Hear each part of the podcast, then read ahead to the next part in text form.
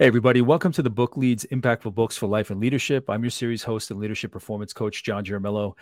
This podcast series is about getting to the books that have impacted the lives of people in my network, colleagues, old and new, friends, so many great leads that I'll be interviewing to get to the cusp of those books, the value behind those books. I want to see which book it is that's contributed the most to who they are as a person, how they do business, how they live their life. I cover three types of books, categories of books, books that they're sharing with me that I haven't read myself, books that we've both read, whether for the specifically for the series or not. And then when I'm interviewing publishers and authors about the books putting out there into the market, and I want to learn more about the message that they're sharing and get that out there. So for today, I am going to have an author, and my guest today is Hesha Abrams. And Hesha is an internationally acclaimed master attorney mediator with a unique talent to manage big egos and strong personalities and a keen ability to create synergy amongst the most diverse personality types, driving them towards agreement. By holding the calm, she uses innovative approaches to deal making, specializing in crafting solutions for complex and difficult matters. During her 30 plus year career, Hesha has resolved thousands of cases, both large and small, in every conceivable area, creating settlements worth billions of dollars, saving clients billions more, including a dispute over the secret recipe for Pepsi. Holding the Calm is her insightful, practical, and easy to use toolkit forged in the trenches of resolving human conflict. And secrets, its secrets will enable you to know how to approach every situation to prevent explosions, disarm conflicts, and reduce drama. Holding the calm is Hesha's contribution to help make our world, businesses, and relationships less acrimonious and more harmonious. And I I had met Hesha through Art Networks. We had a conversation going back and forth, uh, back and forth about her book and my series. And I wanted, I, I think this is a very timely conversation. Um, just with everything going on in the world, I've realized just how much we're not good at storytelling, and that plays into conversations, that plays into communication. So I'm I'm so grateful to have Hesha here. So Hesha, thank you for joining me. Mm, my pleasure. What a good thing you're doing, getting people to read. How great is that? All knowledge. Trying, from- trying. You know, I, and and I think it comes. The biggest thing I find with books is the books are amazing but just people vouching for those books, whether they're an author or not, whether they're an author like author like yourself, just kind of I like hearing the tone from the author. What is it that you put into this book? Why did you put that in there? To give it a little bit more urgency. But yeah, you're you're exactly right. Conversations, storytelling, book writing, getting those messages out there. All of it. It's always the question of whether the the juice of the, the lemon is worth the squeeze. You know, absolutely. Have I, you had have you had those books that you've bought them and then been like, uh I read a book and it's like, okay, guys, this was an article. And you just try to make it into a book so you could get tenure or something like that. It, it wasted my time. You know, my time is very valuable. And I read a lot and I can skim. And that's one of the things I did with my book is that I, I've made 10,000 speeches in my life, and I'm not exaggerating. And people are always saying, you got to write a book, you got to write a book who had time to write a book? I was actually doing the work, you know. And two years ago, I had a hysterectomy, and you know, knock on wood, all is fine. And I was grounded for six weeks. And I said, you know, I'm going to write my book. And it poured out of me. And what was interesting is I had a number of publishers that were the academic presses say this is great, but reject it because it wasn't fancy enough, mm. academic enough. And I said, oh, for God's sakes, people need to know what to do right now without getting a master's degree or taking some master's class or taking some fancy whatever. What can I do right now to make my life a little easier and deal with my idiot brother in law or my stupid boss or my horrible neighbor or my kid's teacher? You know, it takes a thousand people to build a building, and one idiot with a stick of dynamite knocks the whole thing down. So how can you be preventative? And that's literally why I wrote this. And I insisted it be a little cheap paperback. So it was easy and it could be digested quick. And when you get out of it, you go, all right, I'm going to do some of that stuff. Make your life a little easier. Yeah, it's practical, like a little manual. Um, not like these, like not like when you order a book without looking at the number of pages that it takes up and then you get it and it's like a tome. It's like you know, five Bibles put together. I like when authors can kind of just collapse all their information into something that's digestible.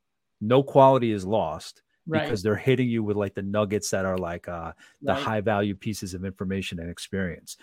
But Hesha, before we jump into the book, who are you today? Can you provide a little insight into the work that you're doing today, just so we can kind of start getting to know you before we jump into the book? Oh, sure. I'm an attorney mediator, and uh, I joke that I'm a, I'm like an, a, an attorney who reformed, because I used to be a litigator. And you know, there's a big joke that one lawyer in a town starves to death, and two make a very good living. And it's good though. What I also tell people, especially when I get into a big case and people are fussing and fighting, is that in many parts of the world, you know, they resolve conflict by I'm going to burn down your store or I'm going to kidnap your kid, I'm going to break your legs. That's not just in the movies. That's in like what? Half the world, maybe a third of the world for sure. And so in civilized countries, we resolve conflict with words and we have court systems and we have arbitration and mediation systems. It's eminently civilized. Mm-hmm. And I am honored to be part of that system. And my practice is international. I've mediated all over the world. And I don't care your ethnicity, your race, your gender, your socioeconomic class. We are all really the same when it comes to conflict. We want to win, we don't want to feel stupid, and we don't want to lose. It's really as simple as that. And I, this is what I do. I mean, I do for the big behemoths, the Googles and the FaceTimes and the uh, Facebooks and the, you know, Yahoo and and uh, IBMs and Verizons and the big guys. And then I tell you, doing a small case where whose cat peed on the rug, it's just as hard. I've done churches fighting amongst themselves, communities, giant communities fighting over did a case where teaching Bible in the public schools and it was ripping this community apart. So I thought I have had this laboratory of human conflict. I know stuff that works, not what should work or what you want to work or a lovely win win theory of working, but what actually works when the other person is hateful and vile and disgusting and you're at loggerheads what actually works to move that thing forward. So what made you in this this little thing? What made you jump from litigator to mediator? I back in the day, I've been doing this a long time, 35 years. I had a kid. And now being a working high end professional with a child is hard. Back then, as a woman, it was impossible. It was really challenging. And I loved doing what I did, but I, I, I felt like I was it, it was challenging the motherhood stuff and I was challenging the litigator stuff. And I found out about mediation, and I went, wait, wait, wait a minute. You talk to people for a living and you solve problems. okay, this is awesome. And in the beginning, I did everything wrong. You know, I told people what I thought. Mm-hmm. I educated them. I gave them information. You know, and you still can settle probably half the cases if you do that. And then I learned over time, nobody, there's a big joke that women always talk about how men mansplain to them and they don't like it. Men don't like it either when they get it from women. No one likes to be told what to do or that they're wrong or you're stupid. Let me educate you and let me tell you what the facts are because clearly you don't know. That never, ever, ever works. And that's what people do, which is just ridiculous. So, I had to develop new tech, new tricks, new tools. I've read every neuroscience book I can get my hands on. I've watched TED Talks and lectures and how do human beings tick? And just one quick example I like to give people, and this is proven with neuroscience across every age, ethnicity, race, socioeconomic, gender, all of it. You know, apples, mm-hmm. 25 cents each. How many would you buy? I don't know. I like apples. I buy two.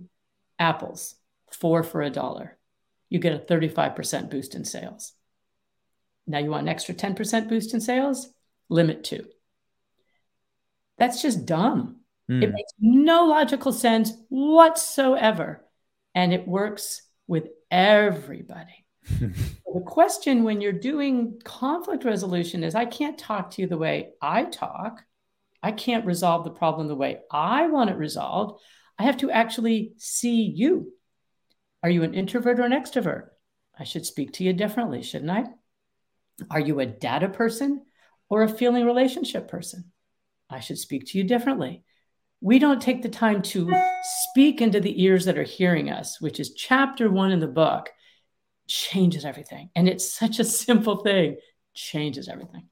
Yeah. I should understand a little bit about you. What did your what did your career path um or when you were in your education, early education, how did your career path start? What did you go into? How did you start off on that path? Was it family? Was it, you know, just randomness? Didn't know what to do at first? What did your career path, whether it was education or not, what did that begin? What did that look like in the beginning? Well, I grew up in a pretty dysfunctional family. Um, so it wasn't good. And so I knew that it's not what I wanted. And I was always told I talk too much. And um, so, you know, I should be a lawyer. And I was actually told, you know, it was ridiculous and horrible as that is, is that I was too smart and no man would ever want me. And so think about the sickness and twistedness of those kind of messages that didn't just come in me. I know plenty of women that that misogyny gets inbred.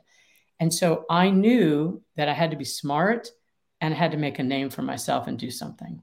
And I like reading, I like thinking. So law school was sort of an easy thing for me. And uh, when I when I was in law school, I wanted to be justice. So I thought I would do criminal law till I realized I'd be representing criminals all the time, which was not what I wanted to do. And then I thought, ah, environmental law. I'm going to do this for the underdog. And I graduated at the top of my class. So I was recruited by an environmental law firm. And I was so dumb. I didn't even know how to research or to look at it. And they represented the bad guys. They were on the wrong side. So I was like, okay, this is not what I want to do. And I did a lot of fumfering and, you know, bumping around until I got into business litigation, which I really liked and enjoyable. And then, as I said, got into mediation. And now, I mean, like I said, I've done every possible case from breast implants and wrongful death to billion dollar corporate behemoths, uh, you know, going to town over several billion dollars, giant pharmaceutical companies. I mean, the bigger the cases are, the more interesting and the more fun they are because you have to really move through probably 50 people with the psychological how many apples do you want to buy thing mm-hmm. and nobody wants to lose everyone wants to win and no one wants to look stupid.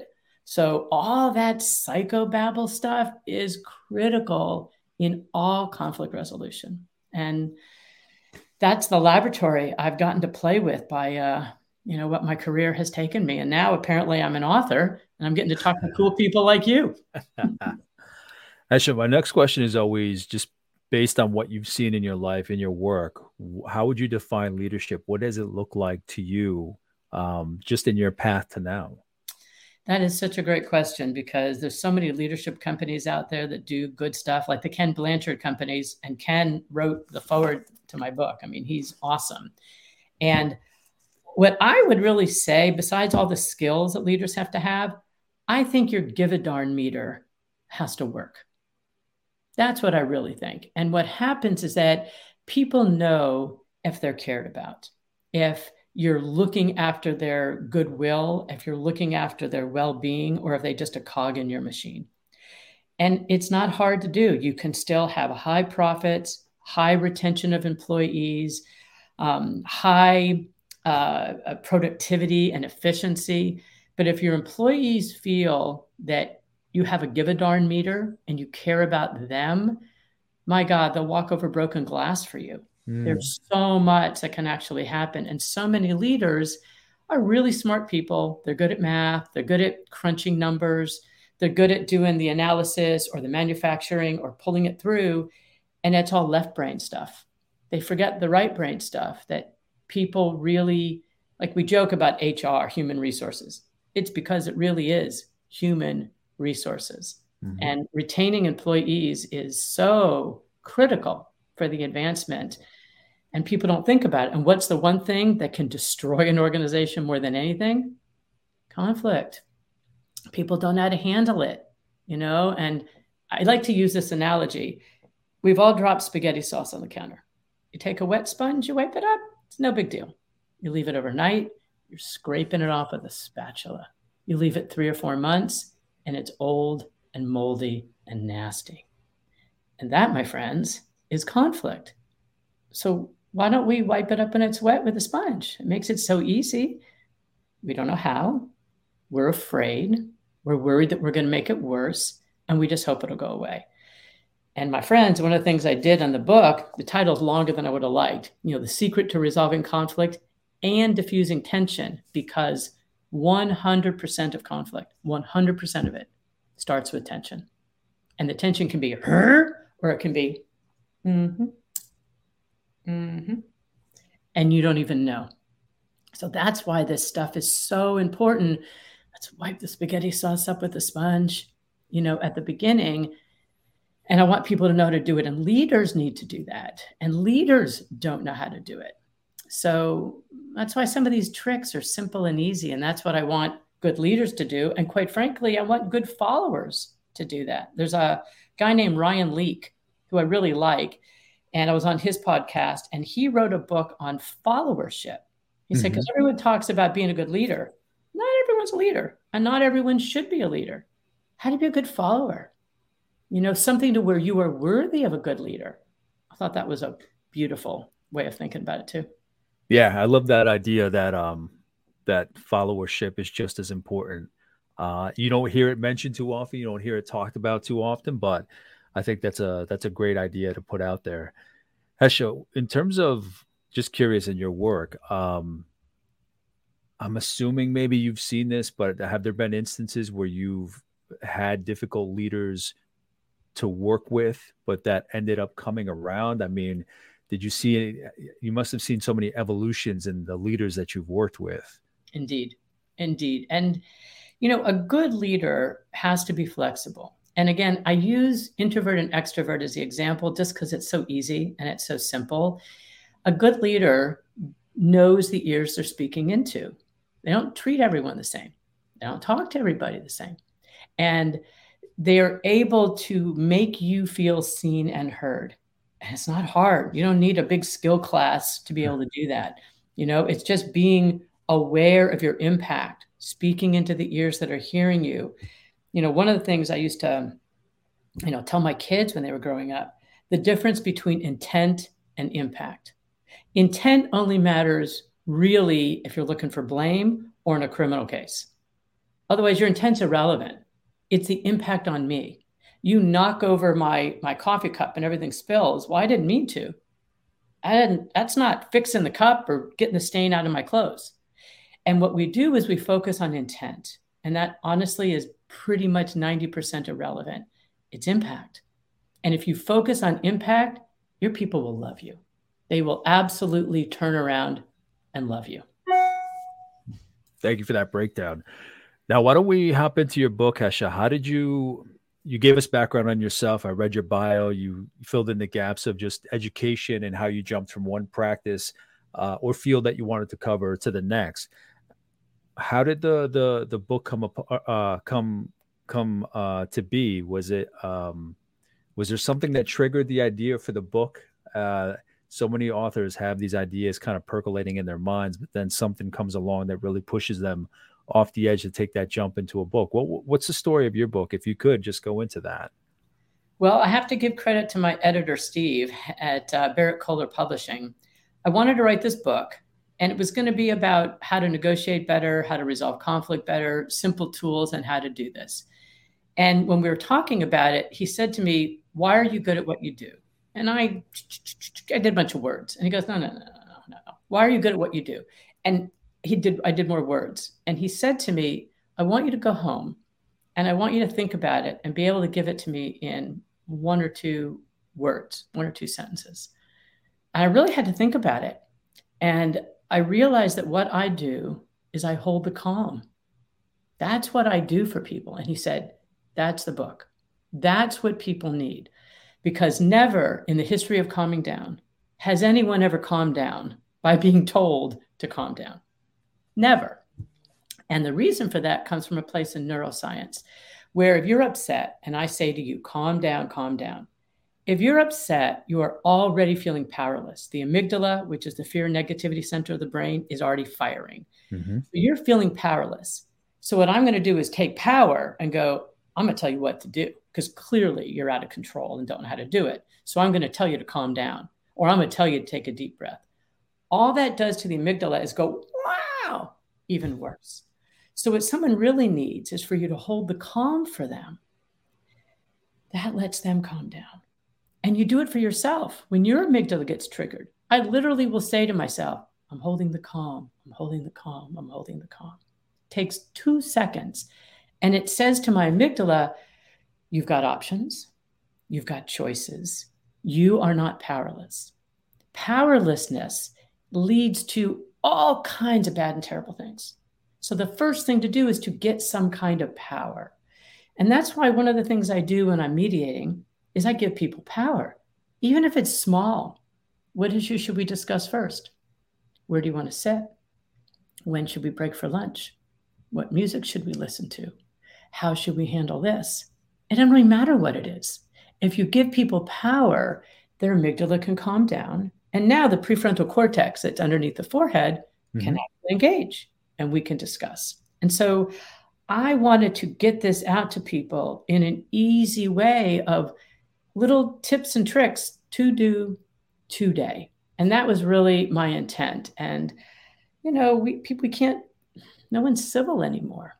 You know, we, I try, John, you espouse something. I try one thing, it doesn't work. You're an idiot. Boom, done. Like there's no continuing on. And that's just really sad, you know, really sad. And and doesn't need to be. Doesn't need to be. Hesha, quick tangent before we go into kind of your overview of the book, because that's my next question.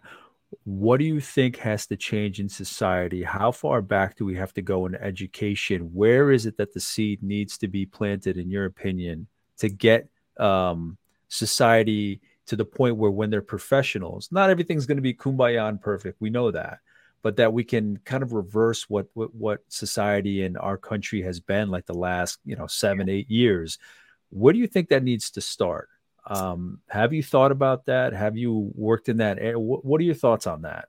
Yeah, I have thought about it a lot, and I I have a chapter in the book called "Creating Small Winnable Victories." Things like that don't happen with big epochs and big proclamations. They're all small winnable victories. So if leaders start talking about responsibility as opposed to rights, what with happened in our society is we are only talking about rights, but we don't talk about responsibility anymore. And those two things have to go hand in hand.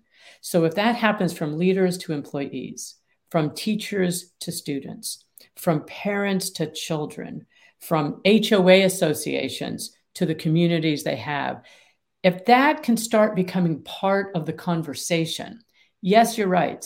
And what are your responsibilities? Hmm. What, what do you give back? what happens? It's sort of the President Kennedy, you know, what don't ask what your country can do for you, but what you can do for your country thing. That's really what we've lost. And I think that that one thing has contaminated everything, everything. And if that one thing could be solved, it would be magnificent. And I, I mean, I, my, my personal thing that I would do if I were, you know, queen of the world, you know, or president of the United States or, you know, majority leader in, in Congress is I think we need to have a service. I'm a big, big believer that every single 18 year old in this country should do service to their country. It can be in the military, it can be in national parks, it can be in inner city schools, it can be environmental cleanup. I don't care what it is. But this country is free and nobody pays for that freedom except for our military. And they're too small a percentage and they're not really given their due the way they should be. And so, if every single 18 year old had to contribute, I think our society would be totally different. Now, of course, that's wanting chocolate cake not to be fattening. That's such big thing that would have to have both parties would have to come together. There'd be some cataclysmic something, but it would work. And if until we can get to that, if we just have all leaders of any kind start talking about responsibility. Mm-hmm. I think it'll yeah. conversation. I really do. No, I think that's a great idea. Um, it's funny. It reminds me of something I saw on LinkedIn. Somebody posted a video. Uh, it was in an Asian culture. It was maybe kids that were maybe kindergartners, first graders, and it was kind of um, there was like two rows of chairs, and it was set up. You could tell like it was like a bus or something that they were they were mimicking a bus, and there were some students that were playing passengers, and then somebody would step on the bus, so they'd step between the chairs, and one was um, one was pretending to be an old person and another person was pretending that another child like their own classmates another one was pretending to be a pregnant woman or it was somebody that needed some kind of help or service and it was to kind of demonstrate that they were these kids were standing up and giving their chair to the pregnant woman or to the elderly whoever it may be. So it's just a it's amazing to incorporate that kind of like you said responsibility. It's not just the right but infusing it that young that you know you should be of service to your fellow human being.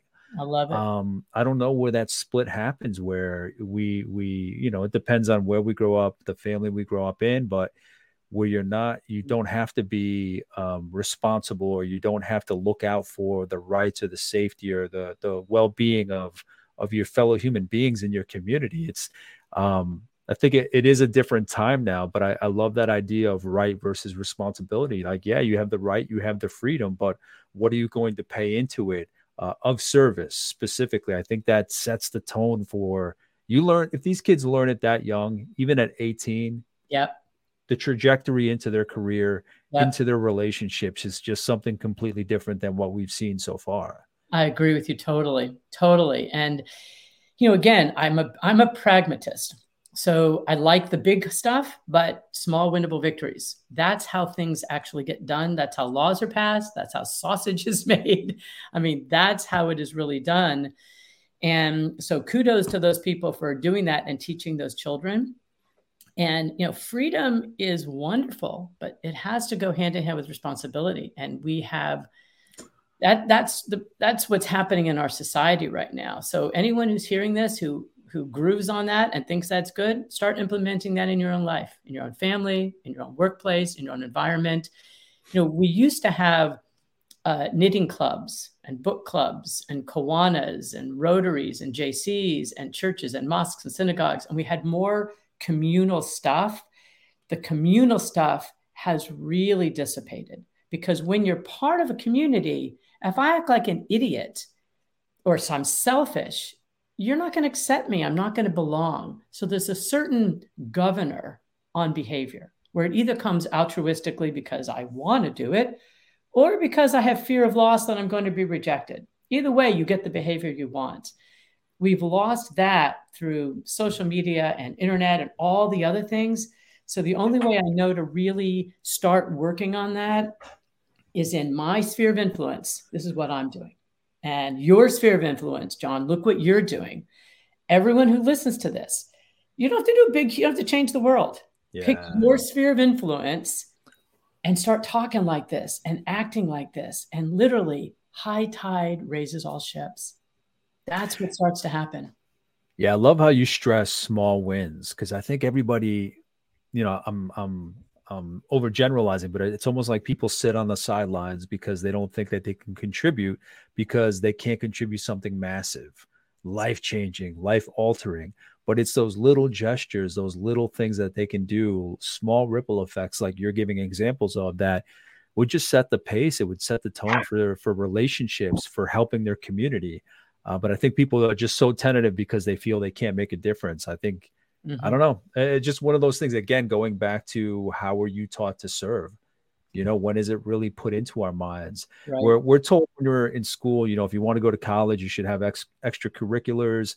Um, so go out and do stuff, whether it's sports or go volunteer or show you have a job. But it's to get to college instead of kind of these are the things that make you wholesome. Right. These are the things that make you a right. well-rounded person. But it was always to get to that next goal right. of college or whatever it may be. But no, these are the things that you know make you human and make you a part of a greater community. Well, all the big schools and all the psychology departments have done tons of studies on how do you be happy and what are the happiest people. Hands down, in every one, 100% of the time, the happiest people are people who are part of a community where they contribute. It's as simple as that. It's not what you get, it's what you give that creates happiness. I mean, we have people that are just, you know, we are wealthy beyond measure in this country. If you look at all of human civilization and if you look at this world, and yet 25% of our population is on antidepressants. People self medicate with marijuana and alcohol and other drugs, or sex, or shopping, or you know, crazy social media stuff. We are the unhappiest, sickest society, and yet we are wealthy and free. And mm-hmm. I am, I swear to God to everybody, if you don't want to read all the studies like I've read them, if you want to be happy, give, volunteer, contribute. It changes everything. When I see people that are lonely or depressed, I say, you know what you could do? Work for one of those literacy programs where some, you know, per, some immigrant or some person who never learned to read needs someone to sit next to them and help them read. And then what happens is that Juan Carlos is really upset when you don't show up on Wednesday. So somebody cares about you. You matter to somebody. As human beings, we need to matter. And what's happened in our society is we become a throwaway culture and trash with fast fashion, you know, fast thinking, all the junk, and then humans become trash. And now with AI and robots and all those, you got a lot of people thinking they're going to be discarded. So yeah. you have to find ways that you matter to others. That that is what makes a healthy life and that happens in every study ever done everywhere in the world. Yeah. I'm not saying anything revelatory, really. Yeah. Hesha, can you provide an overview, a general overview of, of your book to kind of give people a sense of that path that you're taking your reader on? Sure. So the book is designed with um, 20 chapters with 20 tools. Each one has stories, anecdotes, sentence stems, ways that you can implement it. I really thought that there'd be three or four fan favorites. And what's turned out is I get letters all the time saying it's changed my life, or I did this, or I did that, and how it impacted them. Everybody has their own thing that they like better, which really proves my thesis. Every single person is the same, and every single person likes a different flavor of ice cream. So why would I give you chocolate when you're a vanilla person? It's so easy to, to look at you and figure out, oh, you're vanilla. Okay, that's what you'll like. Oh, you want sherbet. Okay, it's not hard. So I wrote the book that way. And then what I also did is initially I had people telling me they wanted me to write a workbook to go with it because you get a second book. And I said, no, I'm not going to do that. I did a free discussion guide in the back of the book and it tracks the book so that any group or organization can buy, you know, 10 books or a thousand books, doesn't matter for their group. And then you have someone lead small little groups. You go through the questions and you discuss it with each other. Because what will happen is someone in the group will say, Oh, that was stupid. That was ridiculous. And someone else will say, Oh, that was very meaningful to me. Really? Why? Now all of a sudden you understand each other. It's team building without having to go to a theme park or a zip line or some of that external nonsense stuff. It's team building where you get to know each other and understand each other by asking simple few little questions and easy things. And like one of the things I like to, you know, give our listeners is I like to do the advanced course. Let's say, you know, you're dealing with somebody hateful, really horrible. Like you feel powerless, you are angry, you feel oppressed. I mean, it's really bad so the first thing, obviously, is get away if you can. But let's say mm-hmm. you can't. It's your landlord, it's your boss, it's your brother in law, like you're stuck, right? So you've got to change your paradigm. One question helps you do it. You look at the person and you say to yourself, would this person pull my kid out of a burning car? 95% of the time, the answer to that is yes. Okay, there's something redeeming about him or her, right? Now I look through that filter. Neuroscientists have proven that we have something called confirmation bias. Mm-hmm. If I mm-hmm. think you're an idiot, I have a filter. Everything you say is idiotic. If I think you're mean, evil, selfish, narcissistic, sociopathic, whatever labels we tend to dump on people, that's the filter through which I'll see everything. Okay, that's a choice. But if I have to deal with you, I'm just making myself miserable. I have to see another side of you. I have to call forth that other side of you. That's one of the tricks on having to do that. Now, does it make chocolate cake not fattening? No, right? No. But does it make it bearable that you can deal with it? And that's what I wanted to do with the book is it is practical advice that you can use today in any situation you happen to have to either prevent it, wipe the spaghetti sauce up when it's wet, mm-hmm. or if it's old and moldy and gross and you got to deal with it, ways to deal with it. Well, that's like the the the thing I mentioned a couple minutes ago about people not taking steps in, in anything or doing anything because they they don't think they can make a huge impact. You know, it's like just get started.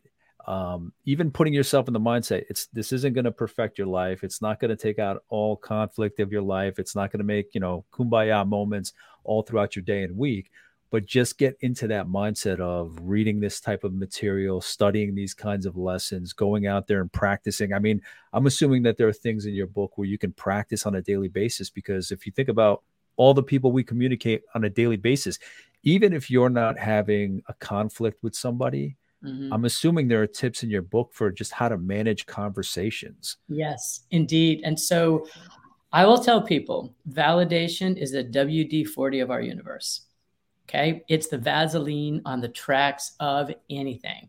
So, again, the easy stuff, of course. I always want to do with the hard stuff.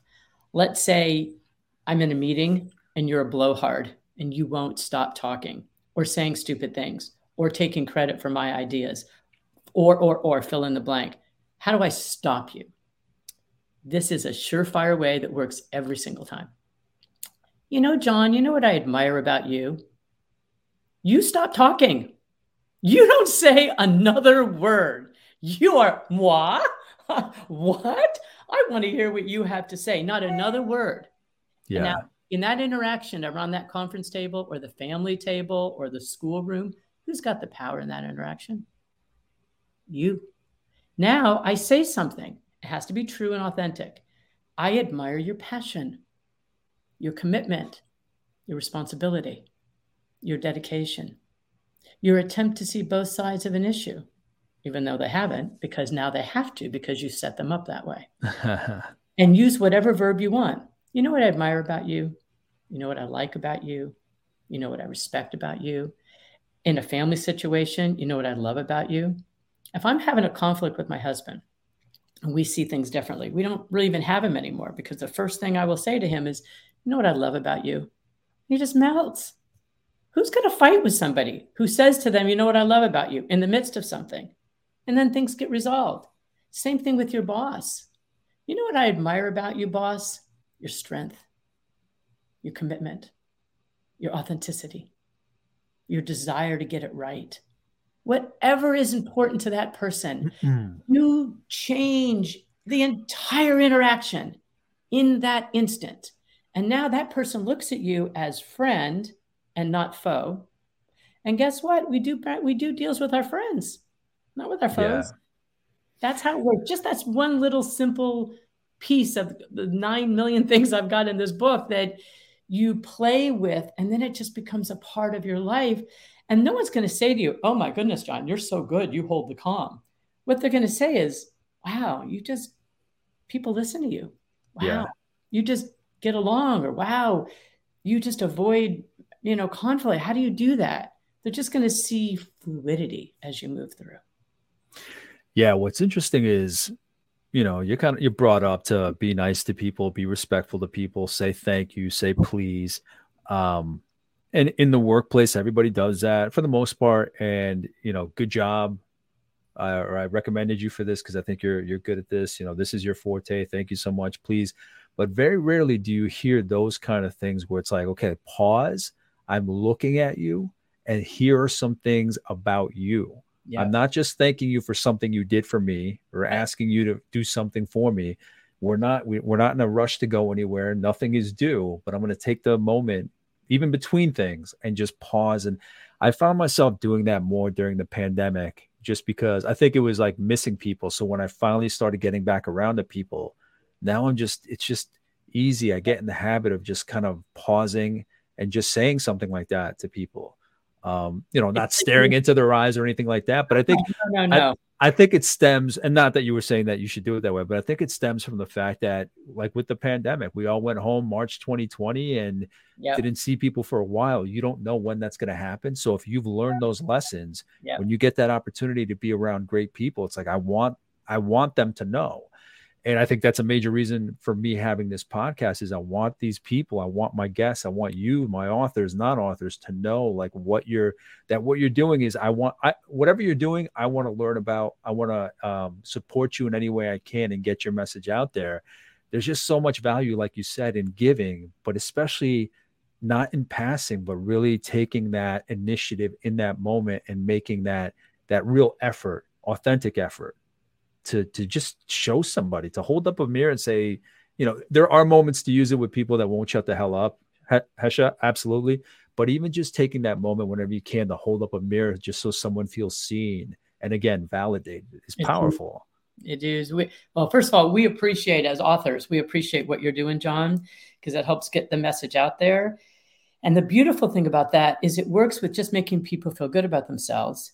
It works with dealing with difficult people. And what it also works with is you have no idea the struggle somebody else is going through. You have no idea. When I do a big speech, I always say, How many people feel fully, completely validated and appreciated in their lives? Show of hands. You get like, you know, 10%, right? We all feel isolated, unappreciated, unvalued, unseen. It's just part of the human condition. So, um, if anyone's listening here and you want to connect with me on LinkedIn, that's really where I do most of my my stuff. Um, I have a Facebook page also, but mainly it's LinkedIn. And I've been posting two or three things a week and little challenges and little ways to practice this. And a couple of weeks ago, I posted a validation challenge, and I've had a lot of people just marvel at it. So, and anyone listening and you want to take this challenge, all you do is you make sure that you validate two random strangers every single day. Has to be random, has to be strangers. So you don't get anything from it. It's not my employee or my neighbor or my kid or my boss. It's random strangers, which means you have to stop, got to look at somebody, you got to notice something about them. So something as simple as you're in a store and you're in the checkout line with someone and you turn around and you see this person and they smile and just go, My, what a wonderful smile you have. That just made me happy. You made that person's day. How about somebody at the checkout girl who doesn't look at you, but she's, you can say, you know what? My goodness, you play that thing like a violin. You're so efficient. She will melt in front of you. You have no idea the level of misery people are going through in their lives. If you do that, first of all, what you get is way more than what you give. I'm telling you, you're, the whole anything, everything will shift around you. People will look at you and thank you, and what a great day you gave me. You'll get goosebumps. It will lift you up. It's it's a remarkable thing. And i tell you i i practice what i preach. I do that. I mean i do it all the time. I mean like all the time. And it comes back to me in way more than i give out. Yeah i grin only because i picked that up from my dad. My dad was a type where if we're like waiting in line at a restaurant and you know he would just go up and talk to anybody or just say hi or come so i've picked that up from him and it is amazing when you do do it and you can tell that people aren't used to it because they're kind of caught off guard. But then they crack a smile, whatever it may be, whatever it may be, right. whether it is a grocery store, whether it is at Starbucks, whatever it may be. Even my favorite is like if you're both going through something like waiting too long or you see something happen in front of you and you comment to each other and just laugh. Yeah. Just something like that is just incredible but if you throw people that you don't know a compliment, it's amazing how sometimes they they don't know what to do with that. Yeah. Because because there's always there's always okay, why are you saying that? What else do and it's just like, no, just throwing out the compliment or, or whatever it may be. I love those moments because they're just like these little ripple effects of just putting things in motion. Um, micro interactions is what one of my other authors had had spoken about. Just the power of those. One of those changed his life.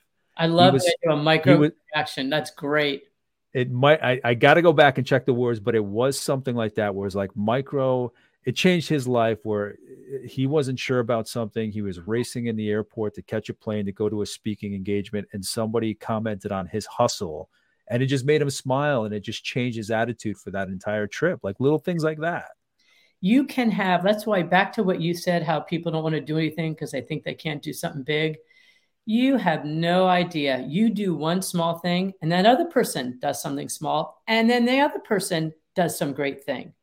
Or you did something small that affected a person, they decide to stop drinking and maybe stop hitting their kid. You really have no idea the ripple effect. And so, you know, Albert Einstein said there's only two ways to live in the world as if nothing is magic and as if everything is magic.